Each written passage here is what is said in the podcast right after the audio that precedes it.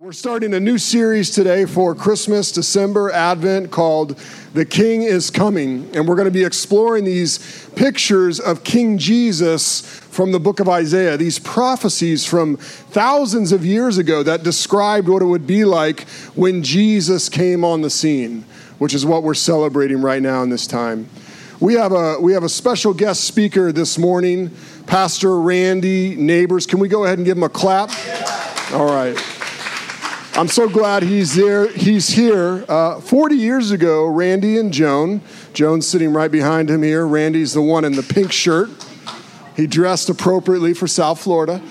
Uh, 40 years ago, they started a church called New City Fellowship in Chattanooga, the very same name of our church. They moved into inner city Chattanooga and began a Sunday school. And from that Sunday school, the church grew and grew and uh, they, they really worked to see racial reconciliation in the middle of urban Chattanooga. Some years after that, a pastor from New City, Chattanooga moved to, New, to St. Louis to start New City Fellowship in St. Louis. And that church is now 20, 25 years old. And that church planted another church in another urban part of St. Louis, of which I was a pastor. Then that church sent me down here to Hollywood, Hallandale to plant this church. So what I'm telling you is that Randy Nabors is and Joan, they're our great grandparents. All right, does that make sense? All right. Randy has uh, continues to pastor, but he's he's moved more into a role of pastoring pastors. Uh, he's one of my pastors. I call him when I need some pastoring, and he also oversees our denomination's mercy and justice wing. So he's responsible for going around the country and training people on how to do mercy ministry and justice ministry, particularly in urban areas. Randy also heads up the New City Network with other people and goes around to other churches that are called New City Fellowship to encourage us. And that's why he's here this morning. So I'm going to ask Randy to come up. I want to pray for him, and then he's going to preach to us this morning from Isaiah 42. So let me pray for Randy. Lord Jesus, I thank you for this man and his wife. I thank you that they would come down and uh, give us some of their time to encourage us. I pray that your spirit would be on him this morning to give him boldness and precision as he preaches from your word, and that it might encourage us to persevere, and that it might give us great joy in who you are, Jesus, and that it might help us as we seek your kingdom right here in Hollywood and Hallandale. And all God's people said, Amen. Amen. Good morning. Good morning. Buenos dias, bienvenidos. Uh, good to be here in South Florida. Um, really thank Pastor John for inviting me to come and uh, even assigning me the text uh, on which to preach. Uh, right. And it's a great text, and it's in the book of Isaiah. So I don't know if you have your Bible or your telephone uh, or whatever you have uh, for your scripture. We're going to be reading from Isaiah chapter 42, and uh, we're going to read through the first nine verses. So hear the word of the Lord. Behold, my servant, whom I uphold, my chosen, in whom my soul delights. I have put my spirit upon him. He will bring forth justice to the nations.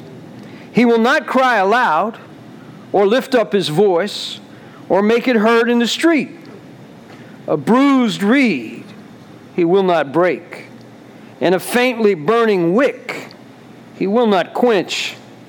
He will faithfully bring forth justice. He will not grow faint or be discouraged till he has established justice in the earth, and the coastlands wait for his law. Thus says God, the Lord, who created the heavens and stretched them out, who spread out the earth and what comes from it, who gives breath to the people on it and spirit to those who walk in it. I am the Lord. I have called you in righteousness. I will take you by the hand and keep you. I will give you as a covenant for the people a light for the nations, to open the eyes that are blind, to bring out the prisoners from the dungeon, from the prison, those who sit in darkness. I am the Lord. That is my name. My glory I give to no other, nor my praise to carved idols. Behold, the former things have come to pass, and new things I now declare. Before they spring forth, I tell you of them. Amen. Amen. Amen. The word of the Lord, thanks be to God. Now, that's some good stuff. This is like a great Christmas card. All right? And it's great because, now, now please remember, this is being written by the prophet Isaiah. Isaiah lived hundreds of years before Jesus ever came. So when we read this, we are hearing a prophecy about something that is going to happen hundreds of years in the future. How could this man possibly know this stuff? This is the book, by the way, that tells us a virgin will conceive and bear a son, and he will be called Emmanuel. Amen. Who's that talking about? Jesus. This is, this is the, the book that talks about the suffering servant, the one who will come and who will uh, be a sacrifice that the, the judgment of God, the chastisement of our peace will be upon him. That's talking about Jesus. And all through this book, we constantly hear about the servant. I remember speaking once to a rabbi. I was an army chaplain and had opportunity to interact with different kinds of chaplains and uh, met a, a, rabbi, obviously Jewish. And uh, he spoke to me and he said, You know, I, I thought about Christianity a little bit, but you know, I read Isaiah, and, and, and I, you, you people interpret the servant to be the Messiah. You interpret it to be this person, Jesus. I interpret it to be the Messiah too. He said, but it's not Jesus, it's the Jewish people. And, you know, and I didn't say much to him after that, but I just was thinking, boy, that would really mess up the book of Isaiah. Because most of the time in Isaiah and Jeremiah, God's mad at the Jewish people. And the servant is the one who's going to come rescue them and rescue us. So those two things can't be the same. But see, when you don't believe in Jesus, you put up any obstacle so you don't have to hear about him. Now, what I've come by to tell you today is that the king has spoken. The king has spoken. Uh, he's speaking to us right here, and he's telling us uh, what the Messiah, his servant, is going to be like. The Messiah is, is the word that means anointed one. And we use the word Christ. That's the Greek version of Messiah. He's talking about the anointed one, the Messiah, the Christ, who is going to come. And the king has spoken about what he's going to be like. So I got three points, okay? And my first point is we just got told. My second point is by the Lord who upholds. And my third point is about the servant we behold. All right? So those are my three points. Now, we just got told. If you look here, let's, let's go to the end of the passage that I read and verse 9 and hear what God the Lord, God the Father says Behold, the former things have come to pass now, what that means is, you know, I this is not the first time God has told the future. God has been telling his people ever since they existed, ever since he called them, called Abraham out of Ur of the Chaldees and, and made him the father of many nations, but made him especially the father of Israel. God has always been telling them what he's going to do for them and what he wants them to do. And he says, he reminds them, the former things Things I used to, I told you before, they came to pass. Now, that ought to give you a little confidence that what I'm about to tell you is going to come to pass as well. All right?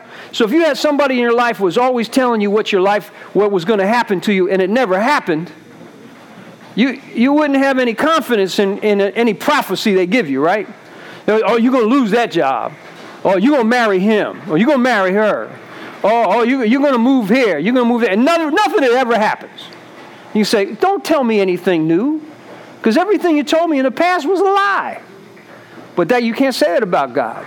Everything He ever promised came to pass. So now he says, New things I now declare. The people of Israel had a nation, and they had sinned against God. And they had sinned in a lot of ways, but one of the ways they sinned was having idols. And now, when you think of idols, in those days, they were actually statues and they were kinds of gods. And the people, instead of worshiping at the temple or worshiping the true God, they would worship false gods. Now, we call them gods, but actually, they weren't any God at all. You know, the Bible says, you know, they have a mouth, but they can't speak. You can carve eyes in them, but they can't see. You can carve ears in them, but they can't hear. They're just a dumb piece of wood or a dumb piece of stone. But the people of Israel had actually believed them to be true gods. They had actually gone to the point where they would sometimes even sacrifice one of their own children, kill a child to please a false God. It's a horrible, horrible sinfulness of the people of Israel. But God says now, uh, I'm going to declare something new to you here about that what's coming. Before they spring forth, I tell you of them. And that's why I say it's a Christmas card. Because what God is declaring to us in the rest of this passage is the first Christmas.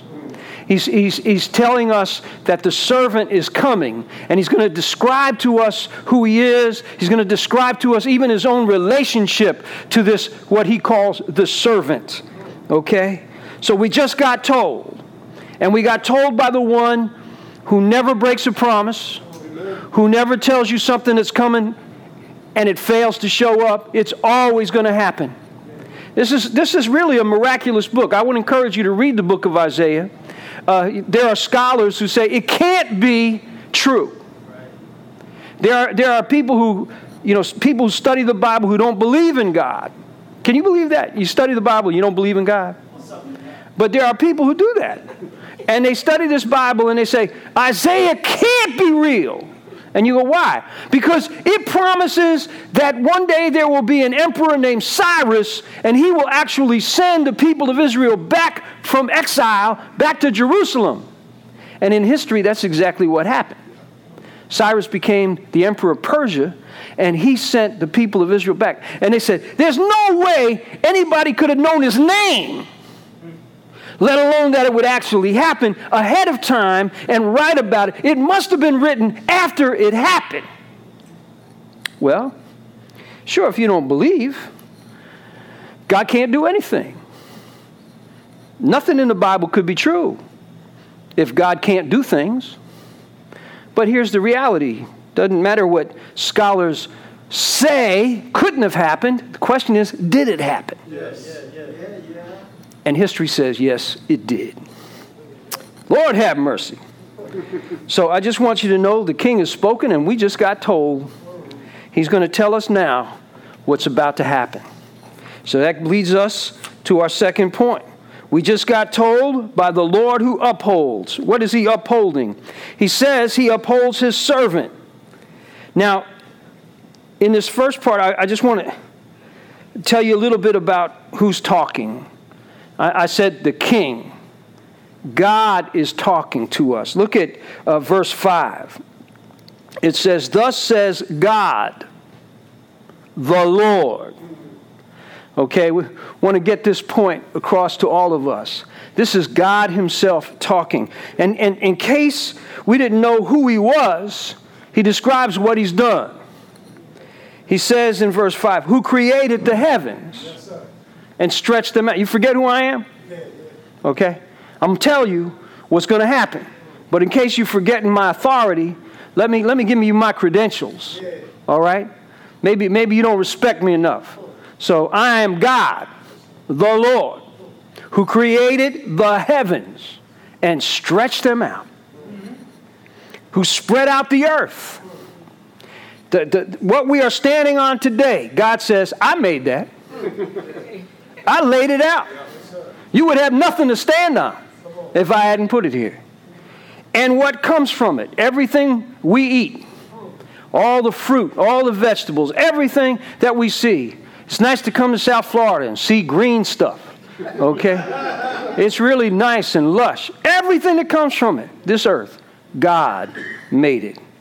Who gives breath to the people on it. So, what has God done for me? Did you just breathe? Did you just inhale? Did you just exhale? Are you alive? God gave you that. And spirit to the people who walk on it. You're alive, you're animated today. You are not dead because God, in His mercy, gave you life. He gave you life, He gave you breath, He gave you the earth, He gave you the heavens. In case you don't know who we're talking about or who's doing the talking, He's the King. All right? He's got the authority to tell us what's about to come. And so now He says that He has called His servant in righteousness. That's in verse 6. I am the Lord. He's, he's, talking here about Jesus, about his servant. I have called you in righteousness. I will take by, you by the hand and keep you. This relationship between the Father and the Son is a very mysterious one. And it's a, it's a beautiful one. We, you know, we Christians, we believe in what's called the Trinity the Father, the Son, and the Holy Spirit. We don't believe in three gods. We believe God is one. There's only one God. But in some mysterious way, He exists in three persons.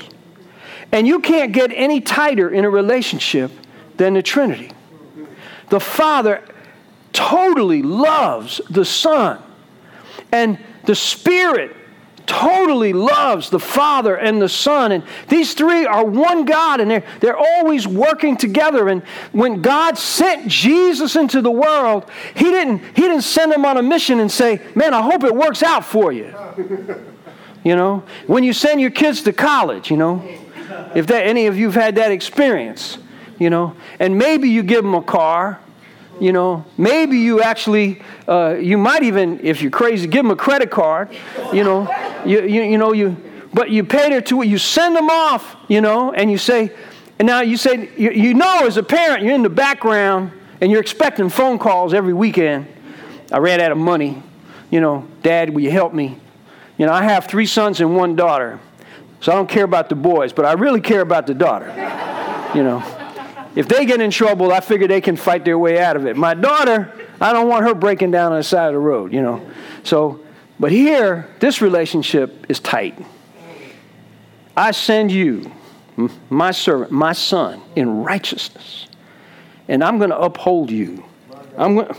Now, now the cool thing about the, the one reason I mentioned that about the Trinity was that is the relationship God wants us to have with Himself.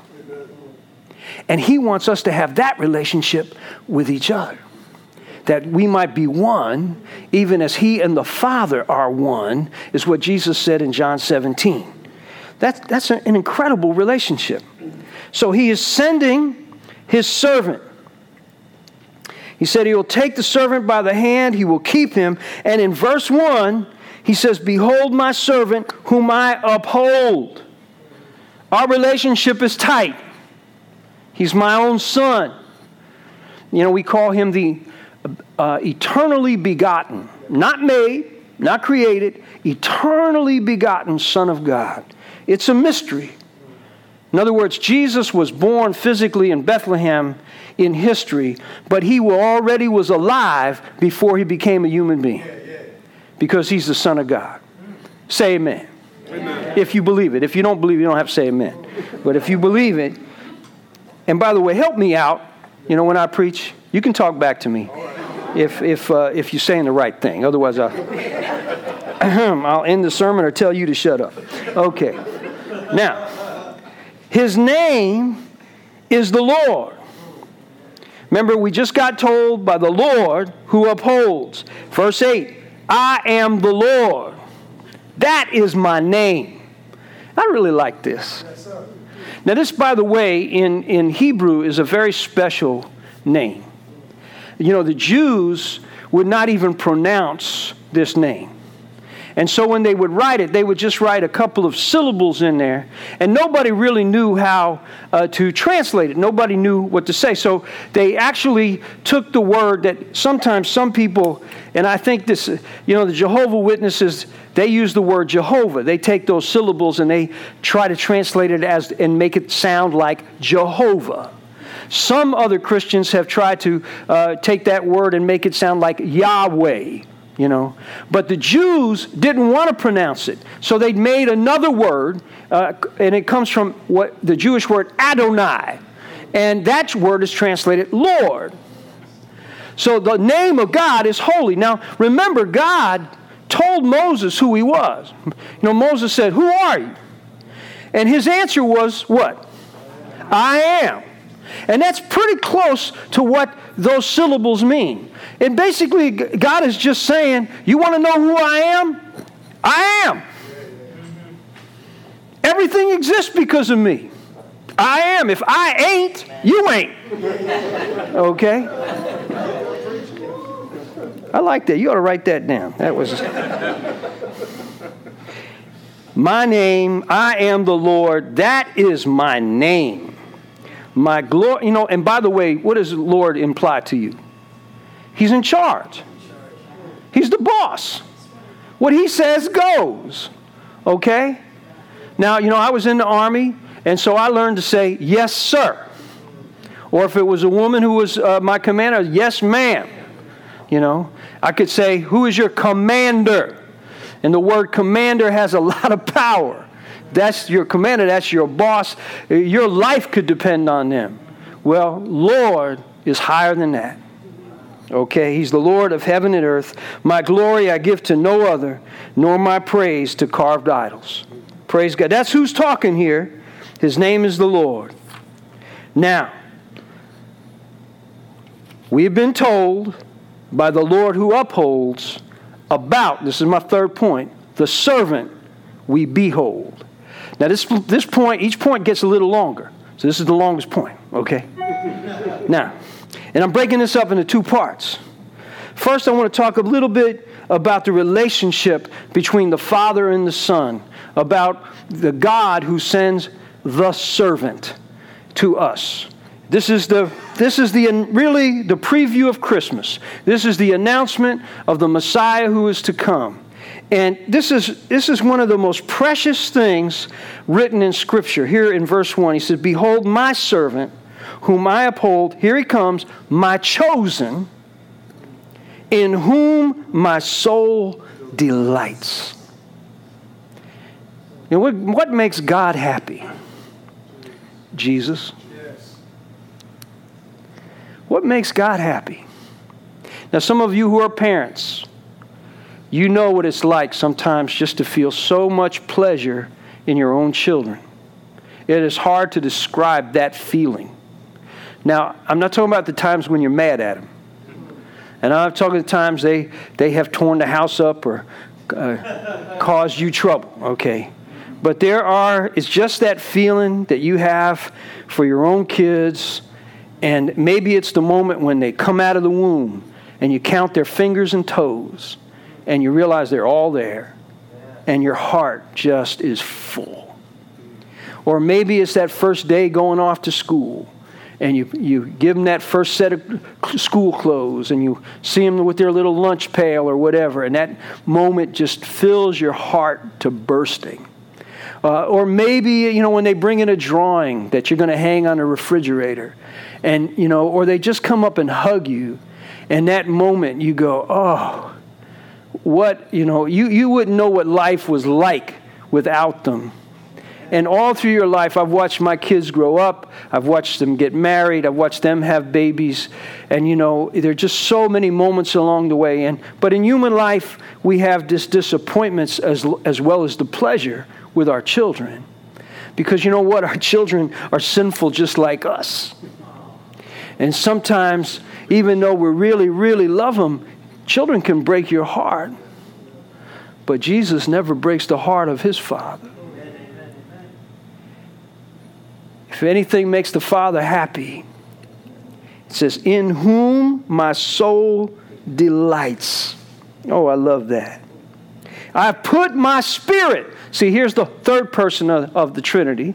The Father is sending the servant, Jesus, and now the Father sends his spirit to rest upon Christ. And so everything that Jesus did, he did in the power of the Holy Spirit. He did, be, he, he did everything being upheld by the Father, anointed by the Spirit who comes from the Father. This is this great special relationship. And then he tells uh, them in verse 6 that he's going to give Jesus as a covenant for the people. Now, I, have you ever had communion? You ever take communion? And do you know that moment when they institute the Lord's Supper? The preacher will sometimes say, you know, uh, he's quoting uh, about Jesus and he says, This is the new covenant in my blood. Well, that is a description of this. There, there was a covenant that the people of Israel had. They had several covenants. They had the Abrahamic covenant, and the sign of that covenant was circumcision. So every little boy on the eighth day, he had a piece of skin cut off, and that was a mark in his body that they belonged to God. But then Moses came along. Watch that. Um, Moses came along. And God gave the children of Israel a new covenant, and that covenant was the law is the covenant of the law. And if they obeyed the law, they would be blessed. And if they disobeyed the law, they would be cursed. That was a covenant. God gave to David uh, the Davidic covenant. And he said, There'll always be a son of David to sit on my throne. Jesus is a son of David. He's the fulfillment of that covenant. And but here he says, I'm going to give a covenant for the people. is you. Christ is the guarantee that the Father loves us. Amen. So when he says this, I'm giving you as a covenant to the people, that, that's the kiss the Father just gives you in his Son, Jesus Christ. Hallelujah. All right? This very special relationship. Oh, that was the first part about the servant we behold. Now let's, let's go to what the servant does. Okay? We've been talking a lot about his relationship with the Father, that this promise is going to be kept, this very special relationship. But now he begins to lay it out in the passage. This is what the servant of God, the Messiah, the Christ, is going to do. Verse 1, he says, He will bring forth justice to the nations. How's that going? Because, you know, here's the question, and I think you have a right to ask it. I think uh, skeptics and cynics and unbelievers have a right to ask this, and I, I certainly think Christians do too. And that question is okay, here's the promise He's going to bring justice. Where is it? Now, I mean, you, you might say, well, well, well, well, wait a minute. You know, that would assume that there is injustice. Yeah. Have you noticed that? Have anybody, anybody read anything lately? Any, anybody read history? Anybody experienced any injustice? You know, we live in a fallen world. When Adam and Eve sinned, corruption came into the world, and human beings, instead of living in a perfect paradise, we brought corruption. That's why we got kicked out of the garden. God said, Hey, I ain't going to let you mess this up. I'll put you out in the rest of the world. You're going to mess that up. I know that. I'm not going to let you mess up this, and, and you're not going to eat from the tree of life so you could live forever evil. Not going to let that happen. I'm kicking you out because you now have brought sin into the world, and with sin came injustice. You know, we, uh, some of you have experienced it. You may have experienced personally. You may, you know, my father abandoned my family when I was four years old. That's injustice. He treated my mother unjustly. And so we were raised unjustly without any financial support or any involvement from him at all. That's injustice. How many of you in this room have suffered at the hands of your own parents in some way, or a sibling, or maybe you were sexually abused by a family friend or a relative? You have experienced injustice. How many of you lost a job that you had a right to and you were doing well, but maybe, uh, maybe there was some kind of prejudice, some personal prejudice. Maybe it was because you're a woman and you couldn't get that job or couldn't get the promotion. Maybe because of the color of your skin. maybe because your accent, maybe, maybe because your last name, maybe because of your legal status in the country, but you have experienced some kind of injustice. And if you didn't, you sure have heard about it. Now, maybe you grew up in privilege. Maybe there's never been a single incident of injustice in your life, and you go understand what other people are so upset about. Wake up! Because there is injustice in the world. And so when you read this, how do you read it? Do you say, didn't work? That could be one response of unbelief. But I want you to understand this justice is a two edged sword. You ask for justice too much, you might get it. Now, what happens if God treats you completely justly? What happens if God treats you according to your sins? You know, I, I to tell people, you know, if you when you die and you stand at the judgment, do not stand in front of God and say, just give me what I deserve. This is like one of the stupidest things anybody could say. Just give me what I deserve. You will be in hell. Why? Because the Bible says all have sinned and fallen short of the glory of God. We are the children of Adam and Eve. We sinned in them, then we sinned ourselves. So when you cry for justice, be careful because it's a two edged sword. Some of what has happened to us in the human race we fully deserve. But yet, God still cares about justice. Now, this is the good news that even though God could say, and don't worry about justice, they don't deserve any. God doesn't say that. He says and said to his servant, I'm sending you to bring justice. And I want to tell you how he does it. The first way he does it, he satisfies the justice of God on the cross when he dies for our sins. All the anger of God that we rightfully deserve, when Christ hung there and died, the justice of God was satisfied in the dying of Christ.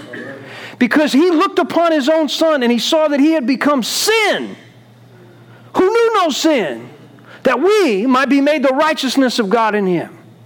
So at that moment, the anger of God is used up against you.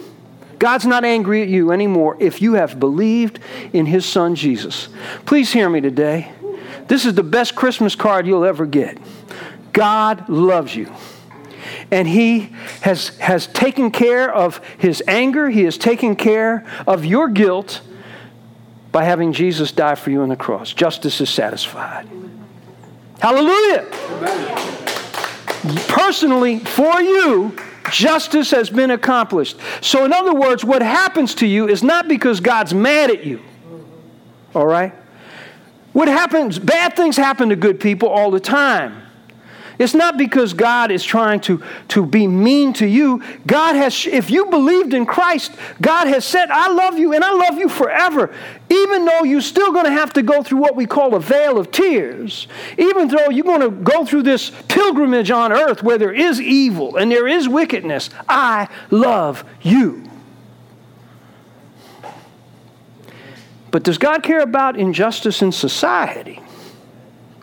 And my answer to that is yes, He does.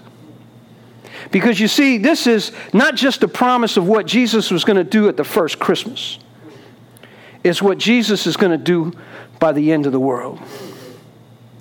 It's something He started. He is on a justice campaign. Now, I know He's on a campaign because of what this text tells us. So let's keep looking at it.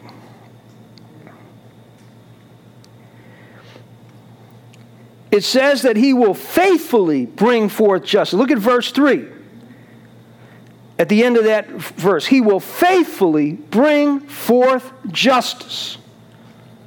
He will not grow faint or be discouraged till he has established justice in the earth and the coastlands wait for his law. Man, I love that. You know, do you ever get discouraged? You know, maybe this presidential election, maybe you were frustrated in that. I don't know. Maybe you cheered it. But no matter if you, even if you cheered it, I'm sure that there will be disappointments ahead in the next four years because every president disappoints us. But we have never elected Jesus yet. Okay? Never. So we're all going to face disappointment in earthly leaders.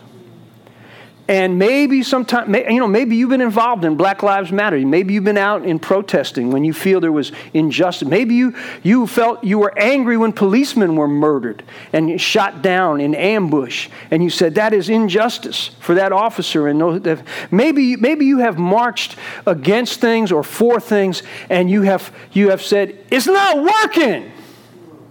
Jesus never gets discouraged. He's going to bring it. And, brothers and sisters, I think that he also brings it through his people. We are his body, we are the body of Christ. And the call for justice and the advocacy for justice. Does God care when children are aborted, when they're murdered in the womb? Say that's injustice. Does God care? I say he does. Does God care about black people? And the history in America and the, and the racism that is, a, does God, I say He does. Does God care about immigrants? Yes. Whether they are documented or undocumented, and they come and they struggle and they have sometimes nothing to eat and they're trying to figure out how to survive. Does God care? Yes. I say He does. Now, not everything we call justice is justice. Sometimes it's actually envy or jealousy, or we want to be first you know, we're just mad we don't got what they got. Maybe, maybe that's part of it, but I will tell you, God is the one who really knows what is just, and He will bring it. That is my faith. Even in a world that tells me all the time there's so much injustice, there's so much evil in the world, I believe that what God has said here is true. He will not grow discouraged, He's not worn out by us. Amen. Oh, thank you. I'm so glad, Father. Now, let's keep going. It says here what the servant does. It says, He will not cry out. Look at verse 2. Or lift up his voice, or make it heard in the street. This is an interesting text because this, this portion of Isaiah 42 is quoted in the New Testament. And it's quoted in the book of Matthew and in chapter 12. And, and, and I'm not going to look there now, but let me just tell you what it is. Uh, what happens is uh, Jesus is in conflict with the Pharisees and the scribes, and they're, you know, they're angry at him. Eventually, they're going to try to kill him. And as he tells them the truth, they get mad and they want to kill him. And, and he heals people, and he's doing miracles, and he's always telling his disciples, don't tell anybody. and you go, Jesus, you're the Messiah. What do you mean don't tell anybody?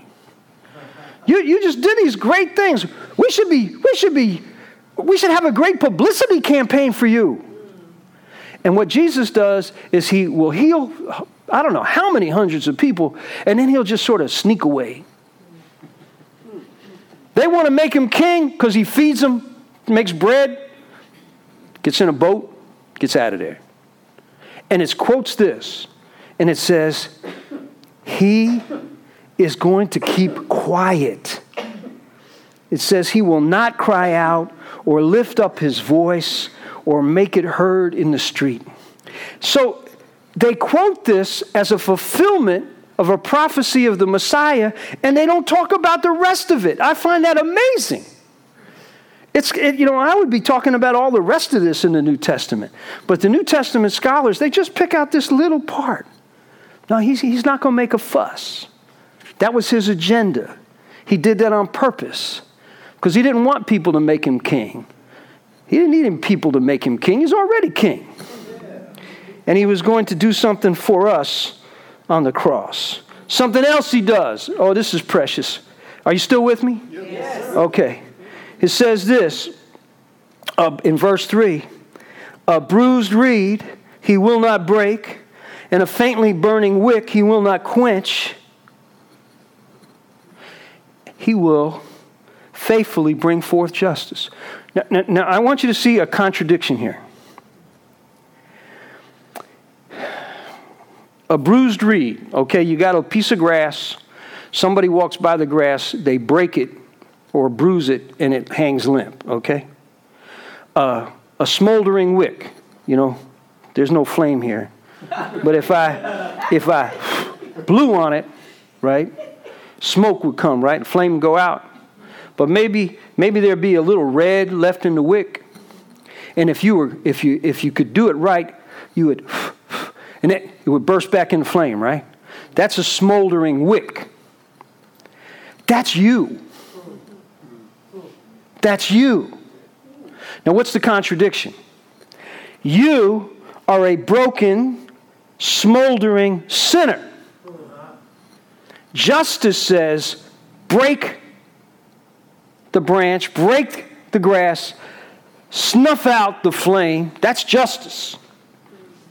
Mercy says, hold back. Hold back. Don't break it. Don't snuff it out. I got a plan. I can repair broken branches. I can put flame back in smoldering wicks. That, we, that is the theme verse for prison fellowship, by the way. And as we minister in the prisons uh, to prisoners, that was the theme verse to say, You're in prison because you screwed up, most likely. Your life is falling apart. And people look at you and say, There's no hope. Forget them, put them away. God says, Not me. So, have any of you ever felt at the end of yourself? Have you ever felt like I'm just, I, am just that smoldering bit. I, there's not life in me anymore. I've, I've sinned too much. I've been sinned against too much. Too many bad things have happened. It's too late for God to use me. Hear the gospel. Jesus loves you. He delights in taking broken people. He is the potter that puts broken pots back together again. That's the gospel. That's Christmas. This is the good news. He's bringing justice, but instead of blowing it on you and giving you what deserves, He rescues you, He heals you, He restores you, He uses you. And at the same time, is pursuing justice in the world. That's our God. That's who Jesus is. It says the coastlands will wait for his law. The other day I was on a boat and we were coming into an island. And you know, as you got closer and closer, and the town on that island got bigger and bigger, it's like it's almost miraculous. It was like, wow, we could we could just show up. You know? And, and here's this image the coastlands wait for his law. Bring it! Bring it. He will be a light for the nations. Uh, it's also translated Gentiles. Brothers and sisters, that's you and me. We are not Jewish, most of us, and we have only been brought into the family of God by His grace. Hallelujah. He'll be a light for us. We, we were the ignorant folk. We didn't have the law, we didn't have the fathers. Some of our ancestors running around in trees, okay? Running around, you know, uh, trying to hunt and worshiping rocks and stuff, and uh, just dark in our ignorance. But the gospel came. He's going to bring out the prisoners from the dungeon and from the prison those who sit in darkness. That's what I came by to tell you today. King has spoken. He's told us what he's done in the past, he's telling us what he's going to do in the future. He's telling us about this servant whom he upholds, who he delights in, his son Jesus. And he tells us about the servant we now behold.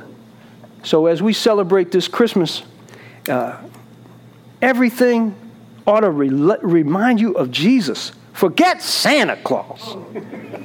Okay? And even forget family nostalgia. Christmas is not about cute little pictures of your kids in pajamas and stuff. Okay? Coming down, ruining Christmas because they come at three in the morning instead of waiting, you know. Christmas is about Christ. The servant we behold, and he's beautiful. Lord Jesus, we praise you because you love us. We don't deserve it. Father God, how could you possibly give us such a gift? For Lord, we have ruined our lives. I confess I've ruined my life with the sinfulness of my heart. I have no part with you. There's no reason, Lord, that I should enjoy your mercy, the wonderful, wonderful joy and happiness of having my sins forgiven, of you becoming my Father, I becoming your Son. It is all mercy. Jesus, thank you that you are the servant in whom the Father delights. And I pray that we would behold you this Christmas and all year long. We would behold you for who you are. And please, Jesus, keep bringing justice to the world. Keep bringing people out of prison. Please keep giving light to those in darkness. Please keep being gentle to the broken. We ask this in your precious and holy name. Amen.